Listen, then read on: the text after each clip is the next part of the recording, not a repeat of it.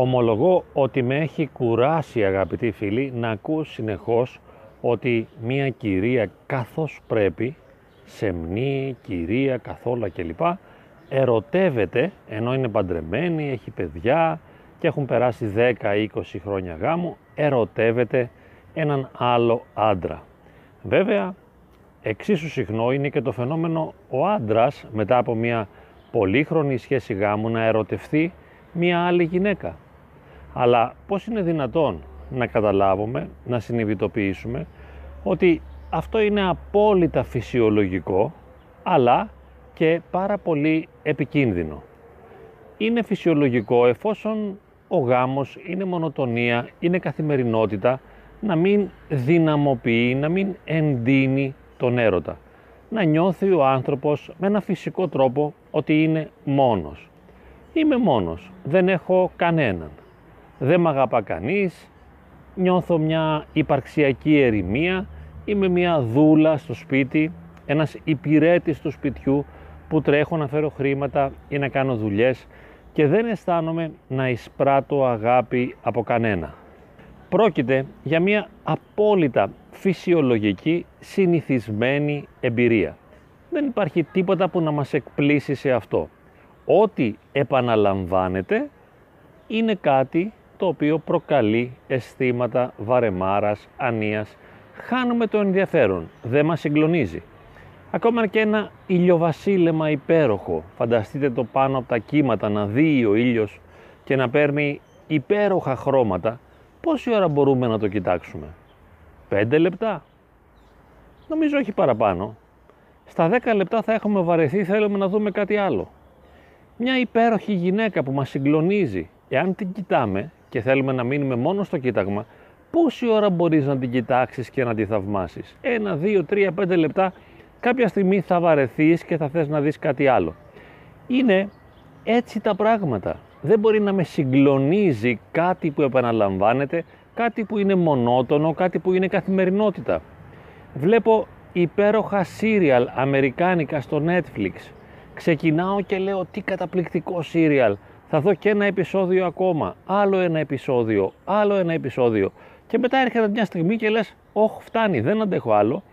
Όσο καταπληκτική και αν είναι αυτή η ταινία, θέλω να δω κάτι άλλο. Με κούρασε. Θέλω να σταματήσει αυτό. Γιατί ξέρετε εκεί δεν είναι όπως στην τηλεόραση που περιμένεις μια εβδομάδα για να δεις το επόμενο επεισόδιο.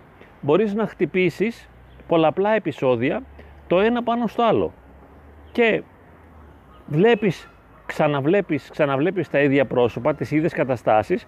Κάποια στιγμή λες φτάνει, βαριέμαι, δεν θέλω άλλο, δεν με συγκλονίζει, δεν έχει ιδιαίτερη σημασία για μένα, δεν είναι κάτι συγκλονιστικό, θέλω να δω τώρα κάτι άλλο. Φτάνει αυτό. Ας είναι κατώτερης ποιότητας, θέλω να δω κάτι άλλο. Ώστε να με συγκινήσει, να κινήσει τα εντός μου. Να υπάρχει μια υπαρξιακή διέγερση, να φύγω κατά κάποιον τρόπο από τη μονοτονία.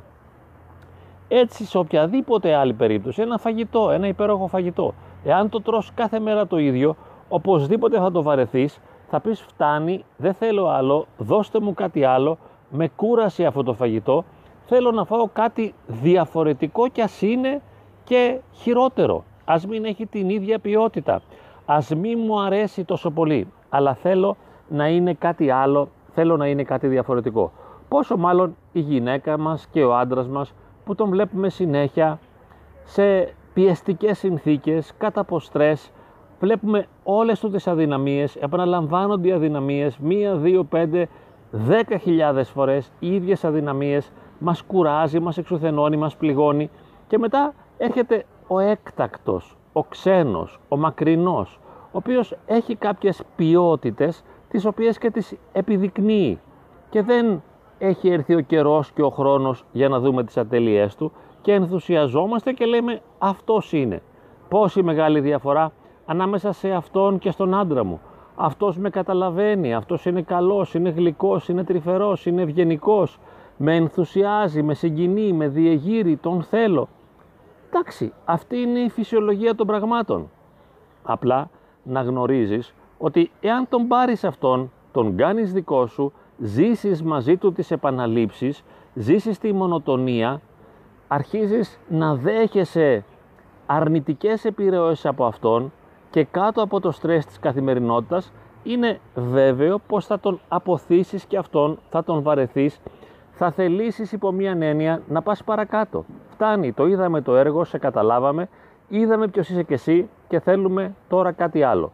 Ας γνωρίζουμε αυτό το πράγμα ώστε να μην ενθουσιαζόμαστε με αυτό τον ξένο, με εκείνη την ξένη η οποία δεν είναι μέσα στον υπαρξιακό μας ορίζοντα, δεν είναι μέσα στο χώρο της καθημερινότητάς μας, δεν έχουμε ζήσει μαζί με τον ξένο και την ξένη τις επαναλήψεις, δεν έχει δοκιμαστεί η επικοινωνία μας και η σχέση μας στο στρες, αλλά παίρνει φαντασιακές διαστάσεις, καθώς ο άλλος ή άλλη μας δείχνει θετικές πλευρές του εαυτού του και μη έχοντας πιεστεί ούτε από την πραγματικότητα, ούτε από εμάς τους ίδιους, ούτε από τις συνθήκες, πραγματικά του είναι εύκολο, της είναι εύκολο να δείχνει θετικές πλευρές που ο καημένος, ο ταλαιπωρημένος και κουρασμένος σύζυγος ή σύζυγος δεν μπορούν να τις δείξουν. Δεν μπορούμε να σταματήσουμε τον έρωτα, δεν μπορούμε να σταματήσουμε τη φυσιολογική λειτουργία των πραγμάτων. Έτσι θα γίνεται πάντοτε. Θα υπάρχει ένας που θα τον δούμε ή θα μιλήσουμε μαζί του και θα μας συγκινήσει και θα μας διεγείρει, θα μας ξεσηκώσει και θα νιώσουμε τον έρωτα. Τουλάχιστον ας έχουμε την επίγνωση αυτών που αναφέραμε μέχρι τώρα ότι απλώς είναι κάτι διαφορετικό, κάτι καινούριο, κάτι ξένο και γι' αυτό ακριβώς με διεγείρει επειδή δεν με έχει κουράσει μέσα στην καθημερινότητα. Εάν τον πάρω και τον βάλω μέσα στη ζωή μου και αντιμετωπίσω δυσκολίες μαζί του και κουραστώ και με κουράσει και τον κουράσω, σιγά σιγά θα υπάρχει και με αυτόν πλήξη ανία, απομάκρυνση ψυχική, δυσκολία στην επικοινωνία και θα χρειαστεί για να βιώσω και πάλι τον έρωτα να δω έναν άλλον ξένο ή μια άλλη ξένη η οποία και αυτή αν μπει και αυτός αν μπει μέσα στον υπαρξιακό μου χώρο και τον ζήσω και τον κουράσω και με κουράσει θα βιώσουμε και πάλι την παρακμή και θα έχουμε ανάγκη για ένα νέο διεγερτικό. Κάντε αγαπητοί φίλοι ό,τι θέλετε, ειλικρινά δεν έχω καμία πρόθεση να διδάξω κανέναν ούτε με το ζόρι να προφυλάξω, να σώσω, να αλλάξω κάτι. Απλά μου αρέσει να γνωρίζουμε τι είναι αυτό που γίνεται και γιατί γίνεται και ελπίζω και αυτό το βίντεο να μας βοηθήσει σε αυτή την βαθύτερη γνώση των πραγμάτων ώστε να έχουμε επίγνωση των όσων συμβαίνουν στην προσωπική μας πραγματικότητα.